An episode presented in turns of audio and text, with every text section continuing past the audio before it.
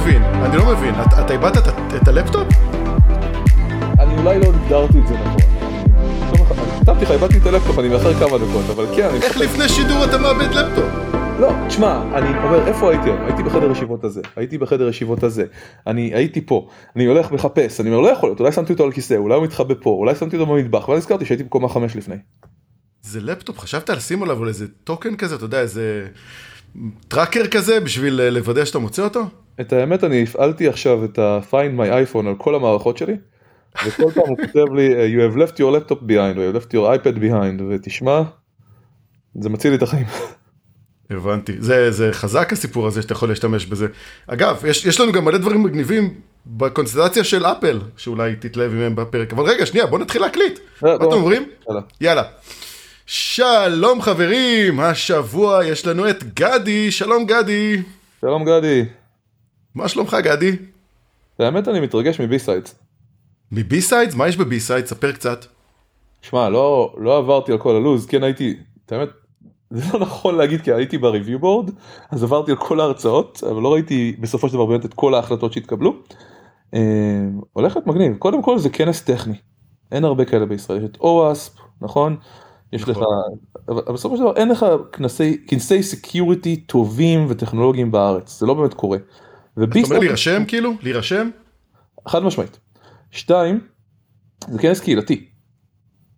זה אומר שאנשים מנדבים את הזמן שלהם ונלחמים כדי להביא כנס איכותי בסופו של יום. אוקיי. וכשאתה מגיע, אז אתה יודע, זה לא מהוקצע עכשיו ברמה של כל פינה יש עליה את המפה ואת אוקיי. הטיור הנכון וכולי. אבל אנשים מקצועיים שאכפת להם המקצוע בנו את זה עבורם ועבורנו. זה נשמע מגניב, אני חייב להגיד. והשנה גם הוסיפו וילג'ז, כמו שיש בדפקון, אז דוגמה יש וילג' של אדברסרי, יש וילג' של באג באונטי, יש אה, את ה village של אני blanking out ויכעסו עליי נורא שאיך אני מעז לשכוח את ה village השלישי, לא בסדר, אה, ויש את ה village שאנחנו מרימים מהאקריות שזה village של ג'וניורים, שפשוט נותנים הרצאות לכל אורך כל היום על כניסה לסייבר. ועכשיו אני. אגדל מהר מאוד מה ה village השלישי כדי ש... אני רואה את זה. האירוע עצמו זה דרך אה, Cyber Week, נכון? זה לא בדיוק דרך Cyber Week, Cyber Week ביום האחרון שלהם זה BSides. הם מארחים את BSides, אבל זה אירוע עצמאי לחלוטין. אבל זה ב Cyber Week. במהלך Cyber Week ביום חמישי ה-29 לחודש. אוקיי. אני כן אגיד שהשנה הם החליטו לקחת כסף כדמי רצינות, oh my god, אני רואה. כן, 25 שקל. אוקיי. וזה שווה את זה? אנשים נרשמים? בוא נראה, Bug Bounty Village מעולה. ואז יש פה את ה-Hardware Village, איזה cool, Hardware Hacking. יש את ה-Adversary Village ובסוף יש את ה-Village של אה, Hello Cyber World, שזה בעצם אנחנו מדברים על המון המון נושאים של כניסה לסייבר. נשמע, אני חייב להגיד, זה נראה כנס מגניב. BSides הוא כנס מעולה, אין ספק. האמת 25 שקל זה no brainer, זה, זה רק אה, מה שנקרא, אל תירשם ותשכח, רק תירשם ותבוא, מה שנקרא, ב... לא, לא הייתי, אתה יודע, מדברים על אה, אקטואליה, זאת אקטואליה שלנו בקהילה. זה לא החלטה, זו פשוט לא החלטה קלה. כנס חינמי, להתחיל לקחת עליו כסף. אנשים כן. לא בהכרח יקבלו את זה נכון. ואני חייב להודות שלא הייתי מעורב בהחלטה בשום צורה, ואני מעריץ אותם על זה. בין אם זה כדמי רצינות, שנה שעברה אני זוכר שנרשמו המון המון אנשים שלא הגיעו. מצד שני המון אנשים, ממש אלף איש, אני לא זוכר דוד מספרים וכאלה, אלף איש הגיעו שלא נרשמו ורצו להיכנס. והיו צריכים לא להכניס אנשים כדי לתת פוטנציאל לאלה שנרשמו לבוא. אז זה לא שהייתה בעיה בגלל זה. רצינות, אה, שאין לך, אין לך עכשיו מספיק אנשים שיגיעו. ואז מצד שני גם השנה אני לא יודע איך הם מסתדרים, נראה לי שהם מסתדרים, אבל ספונסורים זה דבר קשה לגייס השנה, שנה קשה כלכלית. מהמם, לכולם. לא ש-25, גם אנחנו בהאקריות עכשיו שהכנס הולך לחזור בתחילת אוגוסט, הנגשת סייבר לנשים, הפעם יהיה שלושה ימים, נושא אחר, נדבר עליו. אתה יודע, ספונסרים זה קשה השנה. ו-25 שקל לבן אדם, גם יש לך 2,000 איש בכנס, אתה יודע, הם התחילו מאיזה 200 והגיעו עכשיו כבר לשנה שעברה ל-1200, 2,000, אני אפילו לא יודע. אה, מגניב וטירוף. זה לא שזה יפתור להם את הבעיות פייננס, כן? כן, אבל נכון. אתה יודע מה, בשביל הרצינות, אני הולך לשלם את ה-150 שאפשר לשלם שם. למרות שאני מקבל חינם כי אני ריוויואר. לתמוך בקהילה. לתמוך זה חשוב. לתמוך זה חשוב, זה גם עמותה, נכון? ל- מה? זה גם עמותה. זה כאילו נכון. הכסף הולך באמת למשהו טוב. כן כן אין פה ש- אף אחד שמרוויח אני כן אגיד שבראייה שלי, אם יש מישהו או מישהי מהמאזינים ומאזינות שלנו, שלא יכולים להרשות את עצמם את ה-25 שקל האלה, אני יכול להגיד לך שיש אנשים שהתנדבו לכסות את זה עבורם. אז אפשר ליצור okay. אוקיי. נגיד איתי קשר או מי שלא יהיה, אולי אנשים מתביישים, אפשר אנונימית, אני לא יודע איך לסדר את זה בדיוק אנונימית, להעביר את הכרטיס. בוא, בוא אבל... נעשה את זה פשוט, שישלחו הודעה עלינו לתוכנית, אם ב LinkedIn או בכל דרך אחרת, ואנחנו נעשה את החיבורים בשמחה. נשמע לי מדהים, כאילו אם באמת אנשים לא יכולים להרשות לעצמם את זה, זה סבבה לחלוטין. יאללה, קבענו. אז כן, אני מתרגש מ BSides ממש. יש שם גם הרצאה מגניבה של אנדי אליס, שהוא בעצם היה CISO של Akamai הרבה שנים. חבר טוב. שהוא CSO של Akamai. והוא מרצה על security מראיית הארי פוטר בכלל. אני רואה יש פה גם עוד אחד שקוראים לו Lady Lord of the Ring של עידו ולצמן. נכון. כאילו זה נראה לי שונה זה נראה לי מגניב. אתה יודע מה עכשיו אני התלהבתי בוא ניכנס שנייה לאג'נדה. תראה יש את ה opening keynote אני אפילו לא שמתי לב לזה שזה ונדי נאדר ניילר שהיא אגדית היא סיסואית אגדית כן. היא מגיעה לישראל היום עובדת בסיסקו בכלל. אני, אני, עכשיו אני נכנס, אני בדרך כלל בכנסים לא נכנס להרצאות, אני, אני בחוץ ומדבר עם אנשים, ואתה יודע מה, אני נכנס. יש פה עוד משהו Lord of the Ring, זה אלעד ארנסט, one device to rule them all. נכון. טוב, יאללה, בוא, בוא נתחיל, יש לנו פרק מלא מלא מלא דברים, גדי, מלא מלא מלא דברים, אז בוא נגיד שיש לנו את חדשות הבינה תכף עם עומר. רגע, רגע, רגע, כל... מה שאמרת על עידו, Lady, Lord of the Ring Zero, זה לא Lord of the Ring. כן, Zero, נכון. זה ring אפס, זה מגניב.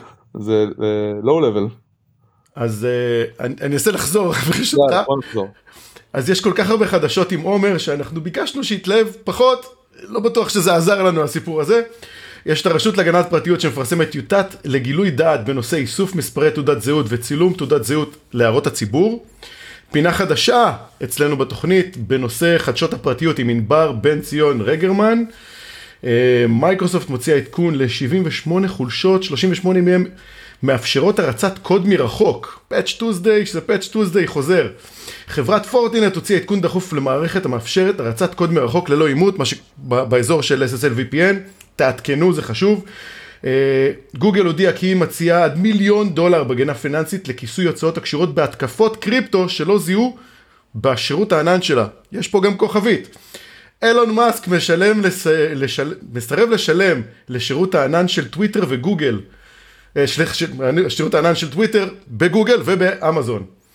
דוח מודיעין של נוקיה אה, נותן כמה פרטים ממש ממש מעניינים, נדבר גם עליו, ובסוף נדבר על אפל, שנתנה הרבה דברים והרבה במה לפיצ'רים שהיו אה, בשנה שעברה שקשורים לכל מיני דברים מעניינים. אה, לאבטחת מידע, אבל השנה פחות, אז אני חושב שעכשיו כבר זמן שאפשר לדבר על דברים שקשורים לאבטחת מידע.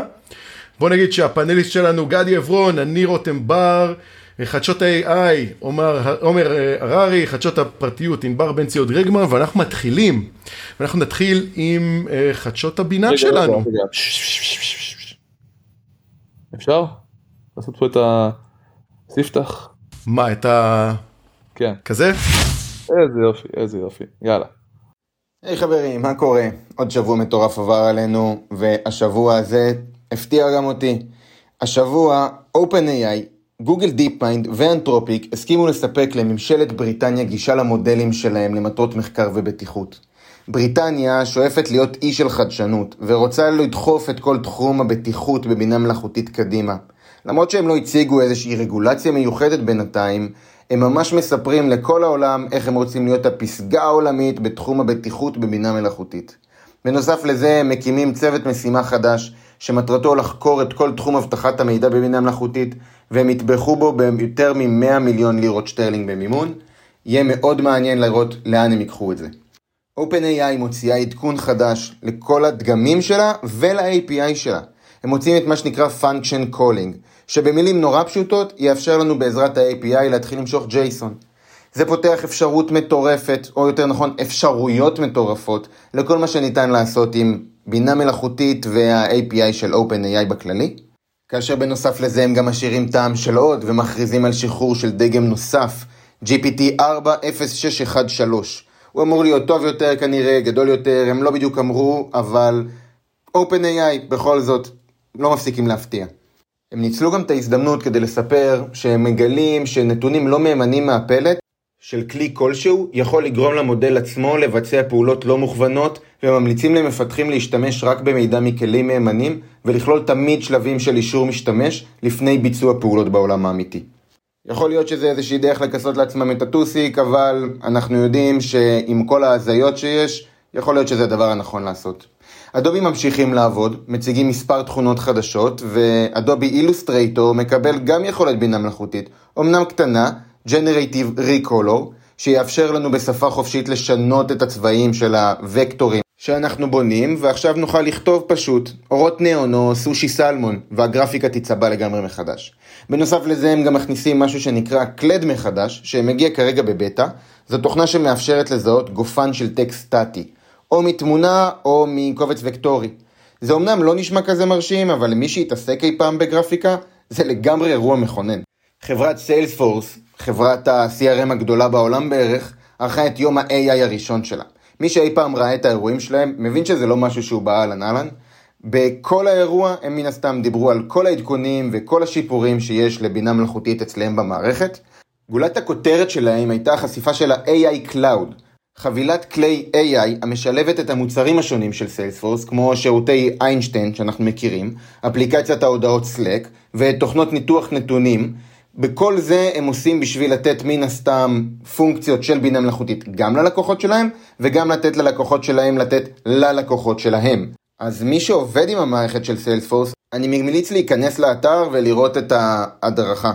כמובן גם שאורקל לא נשארים מאחורה, ומחליטים לעשות משהו דומה למה שמייקרוסופט עשתה כשקנתה את OpenAI. הם קונים סטארט-אפ חדש בשם Cohere, כדי להציע גם כן יכולות של בינה מלאכותית. הסטארט-אפ הזה נראה מאוד מבטיח. בסבב C הם גייסו 270 מיליון דולר לפי שווי של 2 מיליארד דולר מקרנות של Salesforce Venture, NVIDIA, Oracle וכן הלאה. ואנחנו לגמרי יכולים לראות עתיד מאוד בהיר באזור הזה של Oracle, משהו גדול הולך לקרות פה. מודל חדש של בינה מלאכותית בשם Image Based Joint Embedding Predictive Architecture, או בקיצור IJPA, שפותח על ידי המדען הבינה המלאכותית הראשי של מטא, יאן לקון, מציג צעד נוסף ומשמעותי בכל מה שקשור להדמיה של בינה מלאכותית לבני אדם. מה שהמודל הזה עושה בגדול, זה מנסה לדמות את העובדה שאנחנו כבני אדם קולטים דברים מהשטח. לא דוחפים לנו באמת מידע ככה ודוחסים אותו פנימה כמו שעושים למודלים.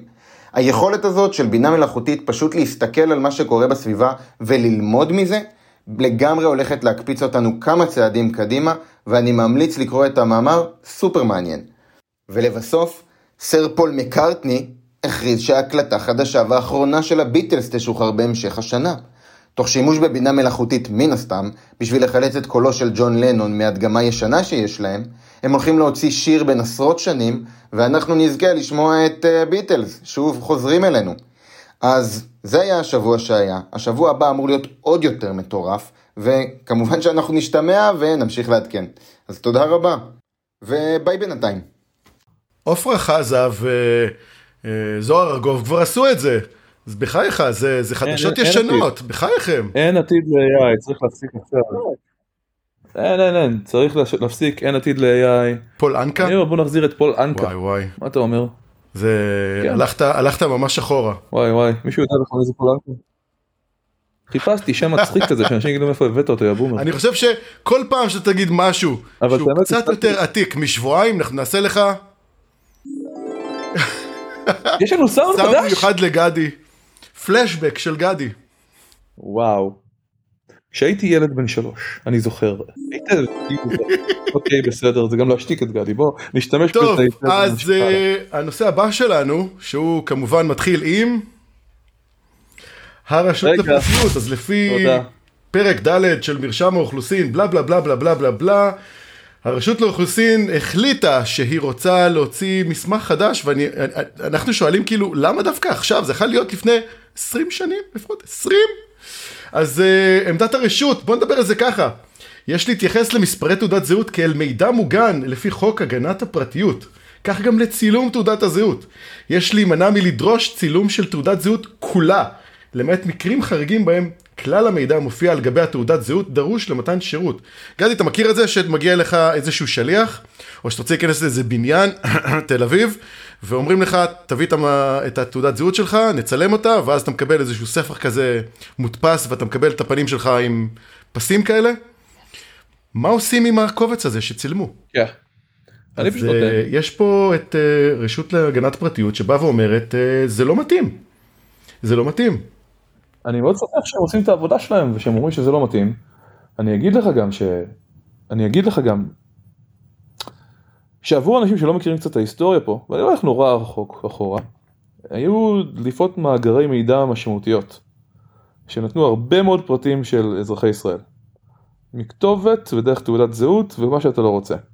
ויש מספר נתונים ממש קטנים בסיסיים שלא שוחררו ואחד מהם לדוגמה כן. זה תוקף. שזה אחד הפרטים הכי מבוקשים בערוצי הממשלה. נכון.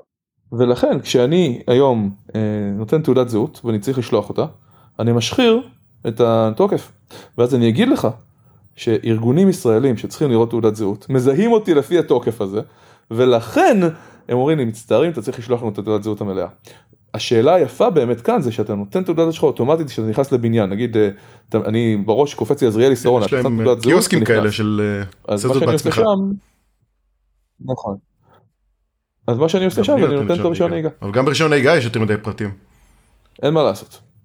אתה, אתה יכול לנסות להימנע מזה אתה יכול לנסות אה, להגיד אני לא רוצה בחיים דרכון ביומטרי ואז לא תטוס לחו"ל. אנחנו עדיין כמה שאנחנו לא רוצים את הפרטיות שלנו חיים בעולם אז גדי תראה הרשות באה ואומרת אה, טרם שמירת צילום תעודת זהות במגר החברה יש להשחיר את כלל פרטי המידע שאינם נחוצים למתן שירות. זה בדיוק מה שאתה עושה ידנית. הם רוצים שהם ייקחו את האחריות על זה. ואחד הדברים היותר משמעותיים אתה יודע אנחנו כולם מדברים בעולם של אה, מספר תעודת זהות. מה מספר תעודת זהות שלך? כל כל אחד החליט להשתמש בזה בתור איזשהו מפתח database כזה. אז uh, הם רושמים, ככל שמספר תעודת הזהות יתבקש לצורך זיהוי הלקוח בעסקה ספציפית, והמספר נמסר על ידי הלקוח למטרה זאת, אין לעשות בו שימוש לשום מטרה אחרת. אני אוהב את זה, זה עדיין אה, אה, נייר עמדה, אתה יודע, זה, זה עדיין, אנחנו עוד הרבה לפני כל הדברים האלה. בוא נראה לאן זה יגיע. לא, לא, כבר לפני הרבה שנים באו ואמרו, אל תשתמשו בתעודת זהות כמזהה יוזרים. אז מה תעשה, איזה מספר אפשר להשתמש? לתת לך ID. יש בעיית identity אמיתית בעולם, כי אין איך לזהות אותך. וחלקית מנסים לפתור את זה, ושוב identity אומר הרבה דברים, ב enterprise יש את הזיהוי של העובד, זיהוי של מכונה, 20 אלף זיהויים אחרים. בעיה גדולה מאוד בעולם שלא פתורה, אני לא אפתור אותה עכשיו, אני לא אכנס אליה עכשיו איתך, אבל אני אגיד לך שבצורה נורא פשוטה, תפתח account או תשתמש באיזשהו שירות אה, כמו login with גוגל, מייקרוסופט, פייסבוק או OpenID, שגם אותם אפרופו טיפ security לקהל, למאזיננו, תסתכלו כמה השתמשתם בזה בחיים ותמחקו. תיכנסו קצת ל... אני חייב להגיד שאני באופן אישי לא כן, משתמש באף אחד מה-SSOים האלה. אני תמיד נרשם עם הכתובת אימייל שלי ועם סיסמה שלי. בארכיטקטורה שלי, ה identity שלי הוא ה password manager. אני חייב, יותר מזה מה אני עושה. אחד הדברים, אתה יודע, אחד הפיצ'רים שאני משתמש בהם, אני לוקח את הקונספציה הזאת שבעצם לגוגל כל מה שאחרי פלוס, כולל הפלוס, בשם משתמש, הוא פשוט מתעלם ממנו, אז אם אני נכנס עכשיו לנטפליקס, אני ארשום לצורך העניין רותם, פלוס, נטפליקס, השנה זה 23, 23, שטרודל, ג'ימל נקודה קום. ואז אם באיזושהי קונסטלציה מישהו ישלח לי אימייל ויהיה רשום שם רותם פלוס נטפליקס 23, אני אדע מאיפה זה הגיע. אז אני מאוד מאוד אוהב את הדברים האלה, אתה יודע, כשיש לך שרת משלך, אז אתה עושה catch-all, אתה פשוט נותן איזה אימייל שאתה רוצה את הדומיין שלך. אז אה, גדי, נטפליקס, גוגל, גוגל, וכולי. בג'ימל זה עובד נפלא, גם Google Apps זה עובד נפלא, אין שום בעיה. כן, גם Google Apps זה לא ג'ימל, אבל בתשלום, אתה יודע, זה אותו דבר. אז הם מסתכלים על הפלוס הזה. וזה לא מעניין אותם, הקונספט פה היה שאם יש לך user גדי למשל, ואתה רוצה לעשות עכשיו 20 אה, יוזרים לבדיקות, אתה יכול לעשות אה, טסט 1, טסט 2, טסט 3, כאילו פלוס, גדי פלוס, טסט 1, טסט 2 עד 20, ואז יש לך 20 אימיילים שונים, נפרדים, שכולם מגיעים לאותה תיבה. אחד הפיצ'רים המדליקים שיש לגוגל, אני חייב להגיד. הם גם מתעלמים מנקודה, שזה גם עוד, כן. גוגל בכלל מתעלמים מדברים טובים. כן, גוגל, גדי נקודה כן. עברון וגדי עברון, זה לא האימייל שלי, אתה לא יכול להגיד שלא. זה לא משנה. אין לי את זה האימייל. עדיין שלך? אבל אה, טוב, אז אנחנו לא יכולים לדבר על פרטיות בלי לא, להכניס את. המומחית שלנו, אתה יודע. רגע רגע, אידנטיטי. אם מישהו, אם מישהו כותב את ה... יש לו את אותו שם כמו שלך או סתם רושם משהו עם שם כמו שלך באיזה שירות. זה בעיית אידנטיטי משמעותית אני יכול להגיד לך שיש defensive registration כלומר יש שירות חדש נגיד אינסטגרם מגיע לשמונה נכון. בין אם משתמש באינסטגרם או לא אני רושם את השם שלי. המתנה הכי גדולה שאתה יכול לתת לילדים שלך היום זה לפתוח להם גוגל account אה, בשם שלהם בדקתי, אין. או דומיין. נמשיך טוב, אז-. דיברנו על אה, פרטיות ואני רגע רגע רגע זאת אומרת שאם יהיה לך עוד ילדים בעתיד אתה תבחר לא נגזים, אני פשוט מכניס אותם גוגל ל Google Apps שלי ואז אה, נפתרה בעיה. עם כל הכבוד. הבנתי. כי אני תמיד רוצה שלאבא שלי יהיה גישה ל... אל תכניס להם רעיונות. ילדים, אם אתם שומעים, תמחקו את הקטע, אני אמחוק את זה לבד, טוב, סתם. בוא נדבר על פרטיות, ואם אנחנו מדברים על פרטיות, אז יש לנו את ענבר בן ציון רגרמן, שהיא עורכת דין ו CISO, בעלת ניסיון של מעל 20 שנים בתחומי הגנת פרטיות וה compliance. ענבר מנהלת את צוות הגנת הפרטיות באגף הסייבר של EY ישראל, ומשמשת כ CISO של עמותת לקט ישראל. ענבל מנהלת בהתנדבות את קהילת הסייבר והפרטיות של ארגון ACC, ארגון היועמ"שים הפנימיים של החברות בישראל. קהילה אותה יזמה ויסדה לפני שבע שנים, אז בוא נגיד שלום לענבר ונשמע את החדשות. אתה מוכן גדי? היי רותם, היום אנחנו משיקות פינה חדשה שתעסוק בכל מה שקורה בתחומי הגנת הפרטיות, והקשר בינה לבין כל מה שחם, מעניין וקשור לאבטחת מידע והתנהלות עסקית בעולם שלנו. בכל שבוע אנחנו ננסה להסביר קצת עקרונות של הגנת פרטיות, איפה היא פוגשת אותנו בארץ, באירופה, בארצות הברית ואולי בעוד כמה מקומות אקזוטיים בעולם. נביא כמה חדשות בתחום ונדון בהשלכות של הדברים על ההתנהלות של חברות ואנשים פרטיים. אנחנו נתחיל עם התמה האהובה על אדי. הפרטיות שלנו מזמן מתה, אין לנו פרטיות. תרשה לי, אדי, בבקשה, לשים סימן שאלה בסוף המשפט הזה. האם הפרטיות שלנו מתה? לדעתי התשובה היא שהפרטיות שלנו מאותגרת מאוד, אבל ממש לא מתה. לדעתי זה ממש בדיוק ההפך. הזכות לפרטיות חיה, נושמת, בועטת ומקבלת משמעות ונפח. היא מתבגרת ממש כמו ילד ומתעצבת בכל מקום בעולם, בהתאם להשפעות התרבותיות והטכנולוגיות, היא מתפתחת. אנחנו רואים את הפרטיות באירופה, שם מתייחסים אליה כמו אל זכות יסוד מהותית של האדם. ממש כמו זכויות לחירות, לחיים, לקניין, שמירה על בריאות הגוף והנפש, אוויר נקי ועוד כל מיני. יש לנו את ה-GDPR, לפניו הייתה הדירקטיבה האירופית להגנה על המידע משנת 1995, והזכות משתלבת בעוד דברי חקיקה ורגולציות אירופאיות רבות של מסחר אלקטרוני, AI ועוד. הזכות הזאת גם חלה על גופים ממשלתיים. בארצות הברית לעומת זאת, היחס לזכות הפרטיות הוא כזכות אה, מסחרית. הגישה היא גישה קפיטליסטית, אה, זכות לבעלות על המידע וממנה נגזרת זכות למכור או להשכיר את המידע שלנו, כולו או חלקו, וחובה של בעל עסק לשלם לנו על השימוש במידע שהוא עושה.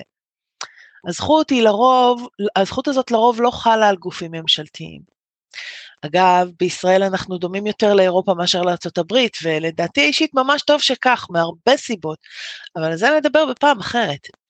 אם תחשוב על זה, תראה שמן ההבדלים האלה נגזרים הרבה מאוד דברים שאתה מתרעם עליהם, אדי, בחברות אמריקאיות, שעושות במידע שלנו כרצונן, ובלבד שהן נותנות לנו שירות כלשהו, או מוצר כלשהו תמורתו.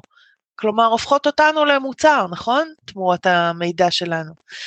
הממשל האמריקאי, לא מעניינת אותו זכות כלשהי של אזרחים של מדינות אחרות, וכמובן גם לא הזכות לפרטיות. ועכשיו, מאוד ברור שגם הזכות לפרטיות של אמריקאים בעצמם לא ממש מעניינת את הממשל האמריקאי. אופס, לא ממש אמרתי את זה. טוב, לא פלא שמקס שרמס ניצח במשפטים שלו כנגד פייסבוק והצליח לגרום לביטול של שני הסדרים רבי שנים שאפשרו העברות מידע חופשיות בין אירופה לארצות הברית. הראשון, הכרנו אותו בתור סייף הרבור, והשני נוצר בעקבות הביטול של הראשון בעקבות מקס שרמס, ונקרא Privacy Shield, וגם הוא בוטל ביולי 2020. מה יש לנו מאז? יש לנו דבר שנקרא Standard Contractual Clauses, אבל גם עליהם אנחנו נדבר בפעם אחרת. במקביל עומד המעמד adequacy, הנאותות של ישראל ביחס לדרישות האירופאיות, כבר חודשים רבים או שנים בבחינה מחודשת, ועל כך והמשמעויות הכלכליות לכל המשק הישראלי של הסיכוי לביטול של המעמד הזה, גם על זה אנחנו נדבר בשבועות הבאים.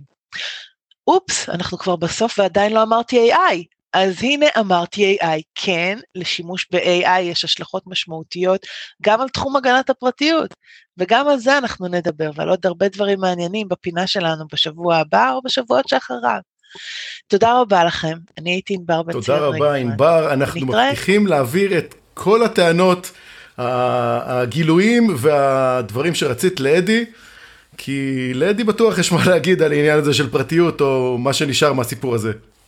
לאדי בטוח יש מה להגיד. לאדי יספר לנו באמת, מה אתה חושב?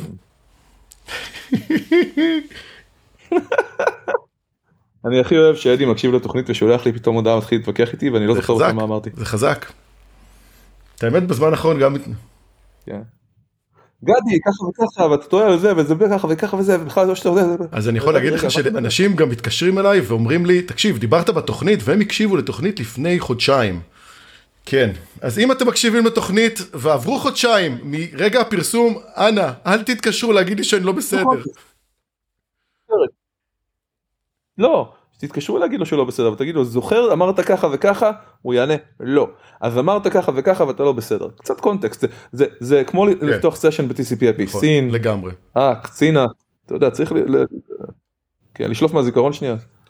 אז אה, מייקרוסופט מוציאה עדכונים, העדכון של Patch Tuesday של חודש יוני, מייקרוסופט תקנה 78 חולשות במערכת Windows, מתוכם 17 Elevation of Privileges, 3 Security לא. Features, אני חושב שצריך לעשות פה אולי איזה, אתה יודע, כאילו על כל אחד כזה, יש, יש, 32 Remote Code Executions. רגע, אבל גם חודש שעבר אתה... גם חודש שעבר באת ואמרת זה לא לא הגיוני זה לא נכון כי זה פעם ראשונה שזה כל כך הרבה מה נכון. זה אומר והנה עבר חודש יש עוד פעם יש פה פשוט פרה שכל הזמן חולבת. חולבים אותה עוד ומוצאים עוד ומוצאים עוד ומוצאים עוד. אם עכשיו אנחנו הולכים לעבור ל... 88 רק לווינדוס כן בלי לדבר על שאר הדברים.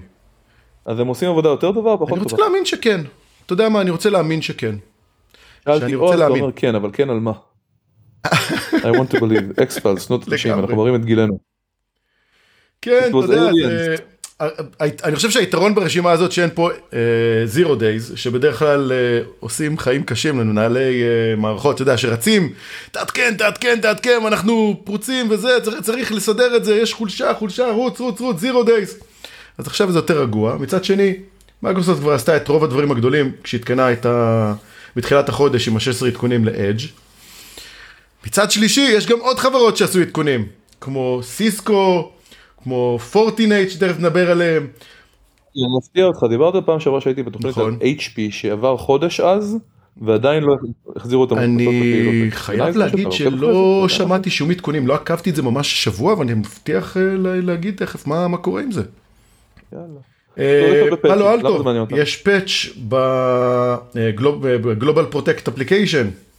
זה חשוב, Global Protect, ה-VPN, מתחברים, אז אפשר לעשות שם local privilege escalation. החולשה שכולם מדברים עליה עכשיו, החולשה, תשמע יש הרבה חולשות, כל הזמן מתקנים, זה משמעותי, אבל החולשה שכולם דיברו עליה השבוע, פורטינט. החולשה של, איך קוראים להם? ב-F. פורטינט. זה, וחולשה נוספת שדיברו עליה בשבוע נכון, לפני, הייתה של פרוג. בוא נעשה את זה ככה. על פורטינט אנחנו ממש תכף נדבר ונדבר ככה קצת יותר. אה, רק אז בוא תספר לי על עוד פרק אז גוגל, מוביט, אה, אגב, אה, דיברנו על מוביט, ש Clop אה, תפסו אותם חזק, שזה Progress, נכון. סאפ פרסמו Patch Tuesday משמעותי, VMware פרסמו פאץ' טוסדיי משמעותי ולעשות עדכונים, ולבקשתך, בקשתך, בקשתך. החולשה שנמצאה על ידי החוקר צ'ארלס פול. מאפשרת לתוקף להריץ קוד מרחוק על מכונה בשימוש ה-SSL VPN ללא אימות משתמשים ואפילו לא, לא, גם אם המשתמשים מוגדרים עם MFA. פורטינט הוציאה עדכון גרסה רגיל, ככה, סתם, מבלי להודיע למשתמשים שהעדכון מטופל בחולשה הזאתי. המידע על החולשה הגיע כאמור מהחוקר צ'ארלס פול שפרסם בטוויטר. ואז, אחרי שהוא פרסם ואמר, אני אמרתי לפורטי, זה. זה שלי, לא אף אחד לא ייקח לי את זה, אז פורטינט במסמך שהם הוציאו ב-12 לשישי, כתבו, כתבו שיש אפשרות שהחולשה אפילו הייתה בשימוש תוקפים פעילים. אז אני לא יודע אם פורטי מאשימים את צ'ארלס פול, או מודים לו, אבל יש פה, יש פה משהו, יש פה משהו. אם יש לכם פורטי ועדיין לא התקנתם, תרוצו, כי זה תופס כמעט לכל גרסאות מ-6 ועד 7. אני יכול להגיד לך שפה אני מתעניין, ולמה? כי כן, זה מעניין לראות שחודש שני ברציפות מייקרוסופט הוציאו Patch Tuesday כל כך משמעותי, וזה מעניין לראות באמת שיש חברות אחרות שמשחררות, ואני מעריך את העדכונים האלה, אבל בסופו של דבר, כשאתה מדבר עכשיו על פורטינט, אתה מדבר על שלושה דברים. אחד, פגיעה בתשתית. זאת אומרת, ה user base הוא מאוד מאוד גדול, אבל יש גם פגיעה תשתיתית ב, ב, כמעט באינטרנט ברמה מסוימת. צריך לא להגזים ולא להפחיד, זה דבר אחד. שתיים, ההפתעה. היה פה patch ולא היה פה תקשורת טובה. הרבה פעמים אנחנו מדברים על uh, תקשורת של, המפ... של ה... מי שזיהה את החולשה או גילה אותה או גילתה אותה אל מול החברה ויש שצריך לעשות את זה בצורה נכונה. אבל החברה פה פישלה, אני מאבד אמון בה ברמה מסוימת בגלל שהיא מפתיעה את העולם וכשלא צריך להגיב לזירו דיי ולהישאר שבת וחגים ולהלחיץ את כל המערכת ולהפריע לכולם פתאום זה ככה עוד פעם, פתאום יש לנו תגובה לזירו דיי, בשביל מה זה טוב. והדבר השלישי הוא ברח לי מהראש כמובן, לא היה דבר שלישי, למדתי בצבא, אני תמיד אחלק הכל לשלוש, לא סתם. הדבר השלישי הוא שבעצם כמה חולשות נוספות יש ב vendors שלא נבדקים בצורה שיטתית. אלא אם כן באמת יש להם, אה, שאין גישה כל כך לתשתית שלהם. וזו שאלה כמו שאלנו גם שנות 90. אני חייב להגיד שדווקא היום הכלים האוטומטיים כמו SAST ו DAST וכל ה dynamic ו static אה, סריקות, ויש עוד הרבה מאוד חברות שמאפשרות לעשות סריקות ובדיקות של אה, קוד ו binary, הם, הם הצליחו להגיע למצב כזה שחברות יכולות למצוא בצורה משמעותית יותר קלה היום vulnerabilities בקוד שלהם, בלי להתאמץ יותר מדי, העניין פה זה עד כמה אתה עמוק אתה רוצה להכניס את היד לכיס בשביל להביא. כמה עמוק אתה רוצה להיכנס אוקיי. לדיון של AppSec, כי אני כל כך לא מסכים איתך. אין ספק שזה שיש היום כלי static analysis גם באופן source וגם אה, אה, מסחריים וכולי, ויש גם דיינמיק אנליזיס וכל מיני בדיקות אחרות שחברות יכולות להטמיע בצורה שהיא אוטומטד בתוך הפרוסס שלהם, של ה-CICD, ולהחזיר טסטים בצורה קבועה וכל הדברים האלה, אין ספק ששיפר את העולם. מצד שני, כמות הזיהויים היא הזויה. כמות ה-false positives של אומרים לך שיש שם משהו ואין באמת. די הזוי, הכמות הזויה, זה הזוי, whatever, עברית שפה קשה, קשה שפה. היכולת שלך לפתור את הדבר הזה ברגע שכבר זיהית אותו, לתקשר מול המפתח, זה מאוד קשוח. אז לפתור את זה נכון, או התהליך... גם חברות גדולות נופלות בעניין של איך לפתור את זה נכון. ו... נופלים בזה. גם להביא לך בכלל תשובה עכשיו, נגיד אתה מריץ אחת מהכלים האלה, אחת לשבועיים, זה לא רלוונטי, אתה רוצה את זה כל יום, אתה רוצה את זה ב live, יש את הקונספט של ה shift left, שאני אישית פחות מאמין בו למרות שהוא חשוב, של להביא למפתח את היכולת לעשות את הדברים, בוא נפיל את זה עליו, במקום לעשות בדיקות אחר כך. AppSec זה תהליכי, זה תהליך סופר חשוב לארגון, והוא קשה, וזה לא שהכלים האלה לא שיפרו את העולם, אתה יודע, יכולתי להתחיל להגיד, SAST זה לא מספיק טוב. הוא לא מזהה את כל הדברים שהוא צריך לזהה, או יש לו בעיות עם זיהוי flow או tracing, או כל מיני דברים שאתה יכול להיכנס אליהם, או איך מוסיפים שם שפה, על ידי זה שאתה מוסיף עוד rules, או על ידי שיש לך באמת context להבנת השפה וה flow שלה וכולי. ואני אומר לך, כאילו היית משתמש באיזה מודל גרף כזה או אחר כדי להגיע למסקנות שלך, אבל לא רוצה לרדת לרמות האלה. SAST הוא מעולה, צריך להשתמש בו, יש לו מגבלות מאוד מאוד חזקות, ואם code base לא מסתכלים עליו תוקפים, או קשה יותר שיסתכלו עליו, זה אומר שרק התוקפים עוינים לעומת אנשים שבאים לפתור לך את הבעיות כ pentesters או כ red teams או כחוקרים או, או bug bounty או מה שלא יהיה, זו בעיה. וכשאני מסתכל על חברה כזאת אני מאוד שמח לראות אם יש להם באגבאונטי פרוגרם פעיל ורטי. אמרת אתה... רגע לפורטינט יש, אני מחפש. פורטינט. אני אגיד גם עד שאתה מוצא אה, את השאלה או את התשובה לשאלה, אני אגיד שכל העניין הזה של... אה, אפסק? אין להם. אין להם? אין להם. לפורטי? לפורטינט אין באג באונטי? מה? זה מה שכתוב. יכול להיות שאני טועה, אני מסתכל כאן על פורטיגארד ואני מצטט פה Fortinet does not have a bug bounty program. יכול להיות שזה מסמך לא מעודכן, יכול להיות שיש להם ואני לא יודע, יכול להיות שמדווחים להם ישירות ומשלמים, אני לא, לא הסתכלתי על דברים לעומק, אבל זה בדיוק מה שאני מדבר עליו. אני כן אגיד שחשוב לי, כי כרגע אנחנו תוקפים חברה שעוברת משהו, אנחנו לא יושבים שם בשטח, אנחנו לא האנשים שצריכים להגיב עכשיו לאירועים שיורים עלינו מכל הכיוונים, אנחנו לא יודעים את כל הדברים ש Fortinet עשתה ואולי דברים מטורפים וממש טובים סביב application security, לא רוצה לתקוף אותם, אבל כן, זה מפתיע בהאקר שאין. להם באג באונטי. כן, פרודקט סקיוריטי. רואה אותם שם במרקט פלייס? יכול להיות שהוא. רק לפורטי גארדן. בוא נחפש שנייה. זה ממש מוזר. קיצור, אין לנו תשובה טובה, אבל זה ואחד הדברים שאני לחלוטין מסתכל עליהם. אז אה, כן, כל העניין הזה של בדיקות תוכנה זה עניין תהליכי, ועובדים פחות אוהבים תהליכים, אה, וצריך לעבוד על זה, זה, זה עבודה. בוא נגיד את זה בצורה אחרת, אפסק זה שיט שואו, זה חשוב באמת, אבל כל כך קשה לעשות את זה נכון, מקבל את זה לגמרי. זה באסה. אז אה, בואו...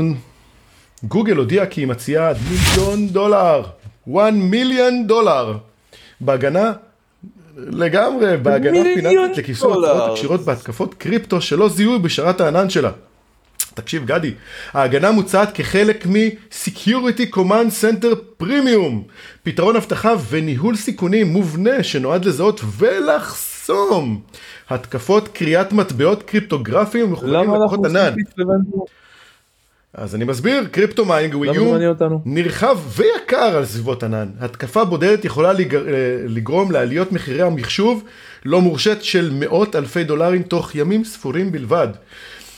יתרה על כן, אה, Threat Horizon Report מספטמבר 22 שפורסם על ידי צוות הפעולה של אבטחת הסייבר של גוגל גילה כי 65 מחשבונות הענן שנפגעו חוו כריית מטבעות קריפטוגרפיים. ההתקפות הקריפטוגרפיים האלה כרוכות בדרך כלל בפעילות בפגיעה בתשתית הענן של הארגון ובפריסת כלי עזר או תוכנות זדוניות כדי לחטוף משאבים ולהשתמש בהם לכרייה עבור מטבעות קריפטוגרפיים לטובת התוקפים.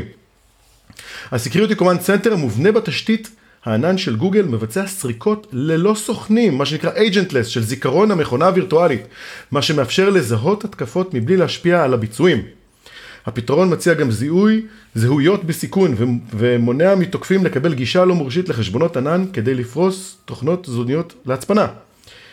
עם זאת, רק אותם לקוחות של Security Command Center Premium שעוקבים אחרי שיטות העבודה המומלצות לזיהוי crypto mining ותנאים והגבלות אחרים של תוכנית זכאים להשתתף והרבה הרבה כוכביות, יקבלו את זה. אז הפתרון של גוגל הוא כמובן עוד שירות יקר שמספק פתרון ללקוחות גדולים שמוכנים לשלם את המחיר הזה. היכולת של גוגל למצוא התקפות כאלה יכולה להיות מאוד משמעותית גם ללקוחות יותר קטנים, שיכולים יום אחד לקבל חשבונית של כמה מאות אלפי דולרים ולהיות מאוד מאוד עצובים, כי לענן אין לימיט. זה אחד הבעיות הכי גדולות שלו. There is no limit to the cloud. אתה יודע, אומרים שיש שני דברים אה, לא מוגבלים בעולם, טיפשות אנושית והחלל, אז יש גם שלישי, ענן. גם ענן נכנס פה. נושא הבא. מה, אני- לא, אני אגיד, גדי, אמרנו נכון נושא הבא. שכמעט כל... אילון מאסק, לא, לא, לא. אני רוצה לעזור לך, אני רוצה לעזור לך, שיממת אותי בטירוף, לפחות אני אעזור לך במשהו אחד. אני אגיד לך שהרבה מאוד מההתקפות שקורות כרגע ומוצאים בעולם, הן לא APT מתוחכם, הן אפילו לא phishing, הן בסך הכל crypto miner, אז זה כן משמעותי. אבל איזה שעמום, יש פיצ'ר חדש, אוי אוי אוי. למה אנחנו מדברים עליו? עכשיו אפשר לעשות את זה? עכשיו? אילון מאסק מסרב לשלם על שירות הענן של רגע, טוויטר רגע, רגע, סתם. בגוגל ואמזון, כנראה בשביל לעשות קצת לחץ על החברות להוריד את המחיר. אילון כבר כאמור הפסיק לשלם על השכירות של הבניין שלו בסן פרנסיסקו, שלטענו המיקום פשוט שווה לטיזי שלו. בלי אה, אה, בעלי הבניין עדיין לא העיפו אותו משם, אז יש מצב שהוא קצת יודע מה הוא עושה בעניין הזה. גדי, אתה עכשיו היית בסן פרנסיסקו, זה באמת לא וואו שם? סן פרנסיסקו עיר בעייתית מאוד. תודה, גדי. אחד, אין ספק ש... היא הסנטר של העולם, היא הסנטר הטכנולוגי של העולם, מצד שני אתה הולך ברחוב ויש לך אפליקציות שמזהירות אותך מחרא האנושי. סליחה, אני חייב להגדיר את זה. הומלסים שהולכים ברחובות כן, ועושים לך כן. קקי באמצע עיר מרכזית. בארצות הברית. אני הייתי שנה שעברה, אתה. היית השנה. זה- זה עיר כזאתי. אז אה, בוא נגיד ש... אני חייב להגיד שאם יש חברה כזאת גדולה כמו טוויטר, שלא משלמת לא לגוגל ולא לאמזון, והם ממשיכים לתת את השירות, קחו אתם. אל, אל תחשבו שרק טייקונים יכולים מול הבנקים, גם אתם יכולים. תגידו שמהיום אנחנו מפסיקים לשלם, גוגל לא יקבלו יותר כסף. But wait, But wait, there is more. I have a dream. אז אולי זה. יעזור לו והם. יצטרכו להוריד את המחיר, מה אתה אומר גדי? יש מצב? כי הם סגרו רק שנה שעברה, על אה, נראה לי שלוש חמש שנים, כאילו, זה זה בעייתי. נשמע לי כמו, אני לא יודע מה הולך שם, אין לי שום מושג על כלום, אבל נשמע לי כן. כמו משא ומתן מאוד עוין. אמרנו אילון מאסק, אמרנו משא ומתן עוין. אני לא יודע כמה עשרות מיליונים טוויטר מוציאה על cloud בשנה, כן, שהיא יכולה להרשות לעצמה לעשות את המשא ומתן העוין הזה. אני מאמין שרוב החברות בעולם לא יכולות. אה, דוח שפורסם לפני כמה ימים נקרא Threat Intelligence Report 2023 של נוקיה.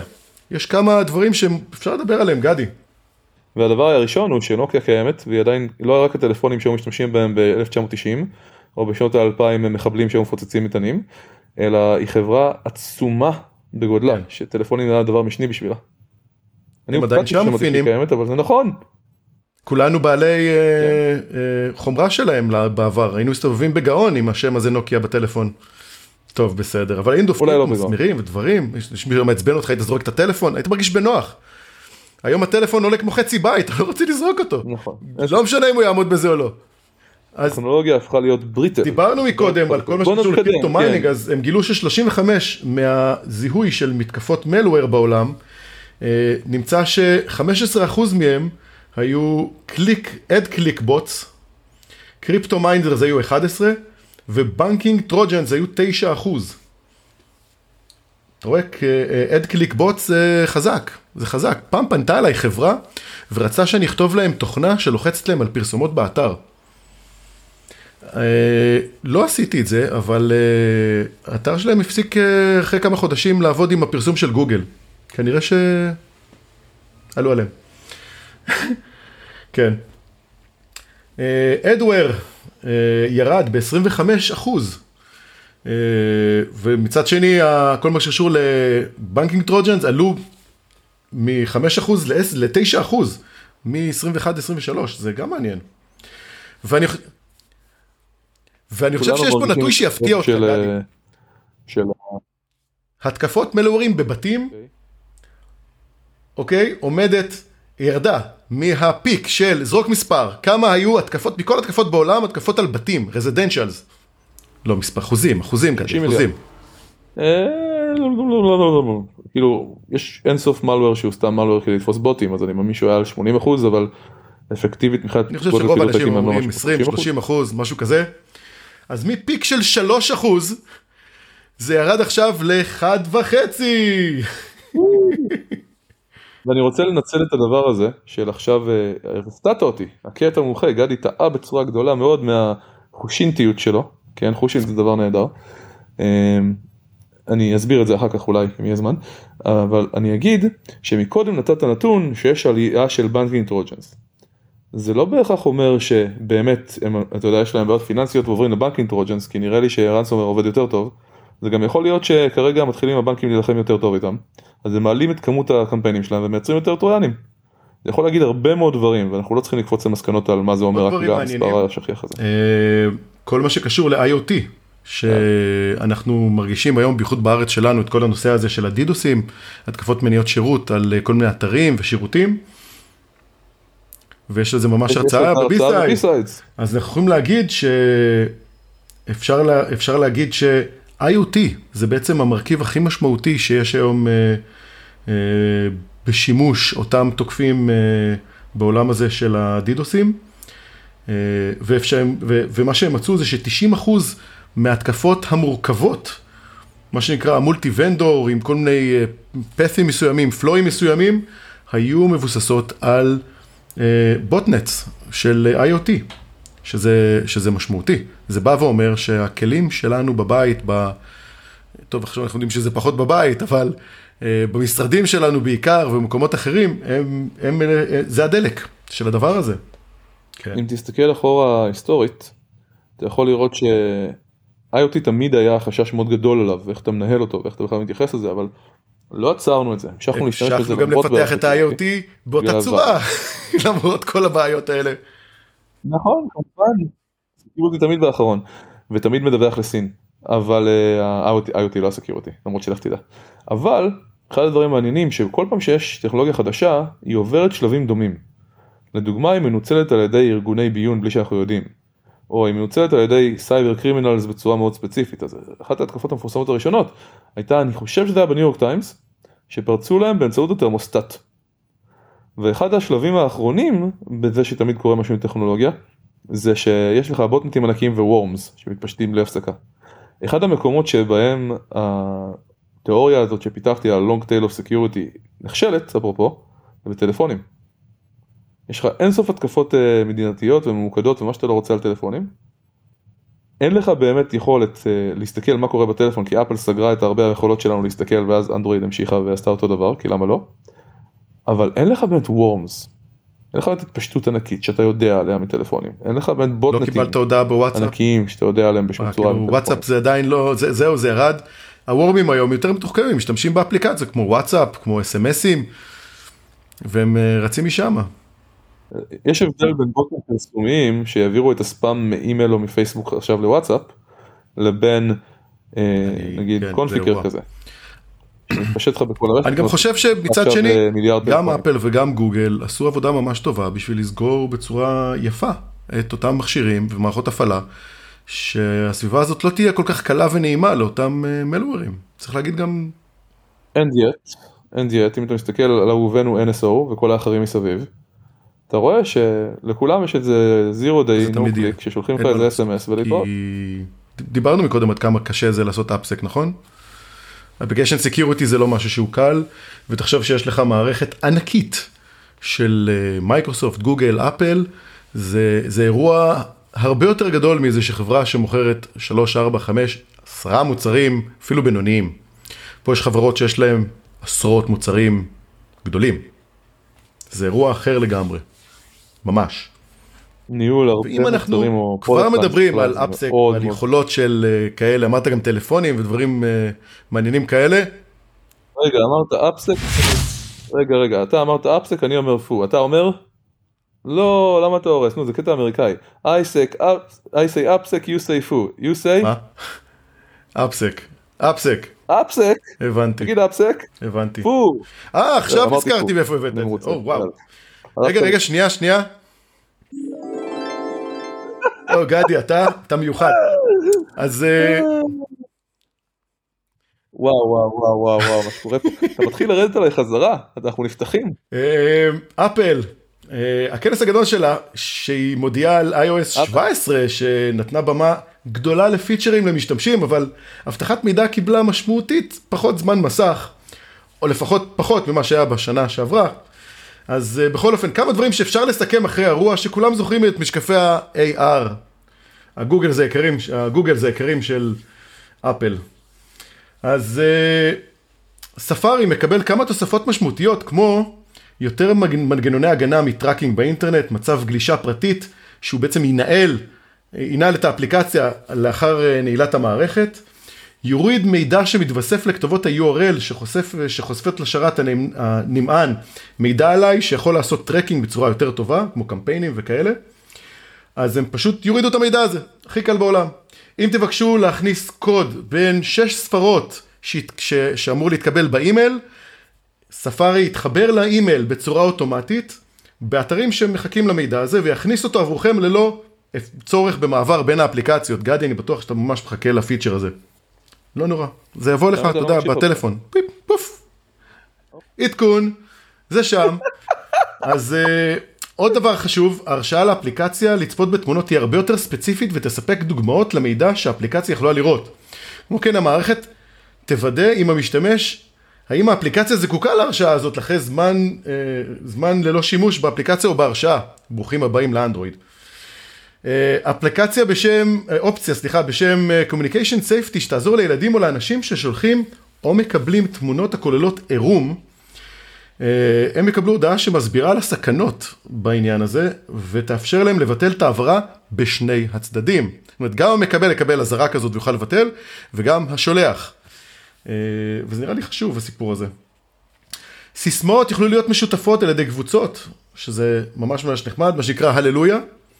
פיצ'ר בשם Check In יאפשר לחברים ומשפחה להיות מחוברים אליכם באופן שהגורם, אותו גורם מפקח, יוכל לקבל הודעה כאשר המשתמש יגיע ליעד, או אם קרה משהו בדרך, כמו תאונת דרכים או התעכבות, ואז מי שמפקח לכם יקבל הודעה עם הפרטים שיכולים לעזור.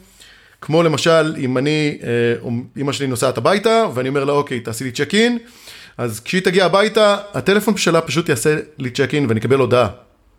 הגיע הביתה, הכל בסדר. ואם קרה משהו בדרך, אני גם אקבל הודעה. ממש נחמד הסיפור הזה. ואחרון חביב, מזכירה אלקטרונית שמעבירה את ההודעה בזמן אמת כטקסט למשתמש. המשתמש יוכל בזמן ההקלטה גם לפתוח את השיחה ישירות מול המתקשר.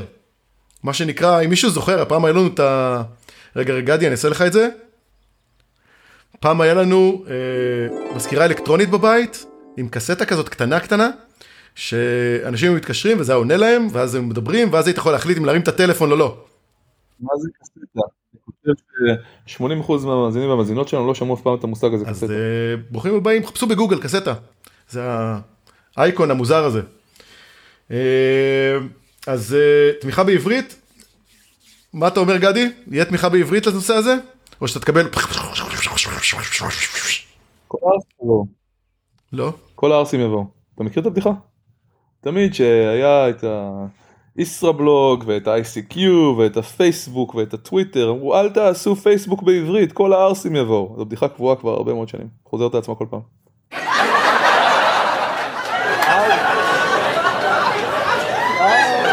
איי, איי, איי, איי, איי, איי, אאוץ', טוב, אני לא אדבר אותו. טוב, אתה רצית מקודם להסביר עוד איזה משהו, נכון? אני חושב שאפשר להשאיר את הדברים לגיגול. אז אני רוצה להגדות, להודות לך, גדי עברון, שהיית הפאנליסט שלנו היום, אני רוצה להודות לעומר הררי מחדשות ה-AI, ענבר בן ציון רגרמן על חדשות הפרטיות, אני הייתי רותם בר, ואנחנו נתראה ואני רוצה להודות לך רותם בר, שאירחת אותי והתחלת לרדת עליי חזרה. אז אנחנו נתראה בשבוע הבא. יאללה ביי. ביי ביי.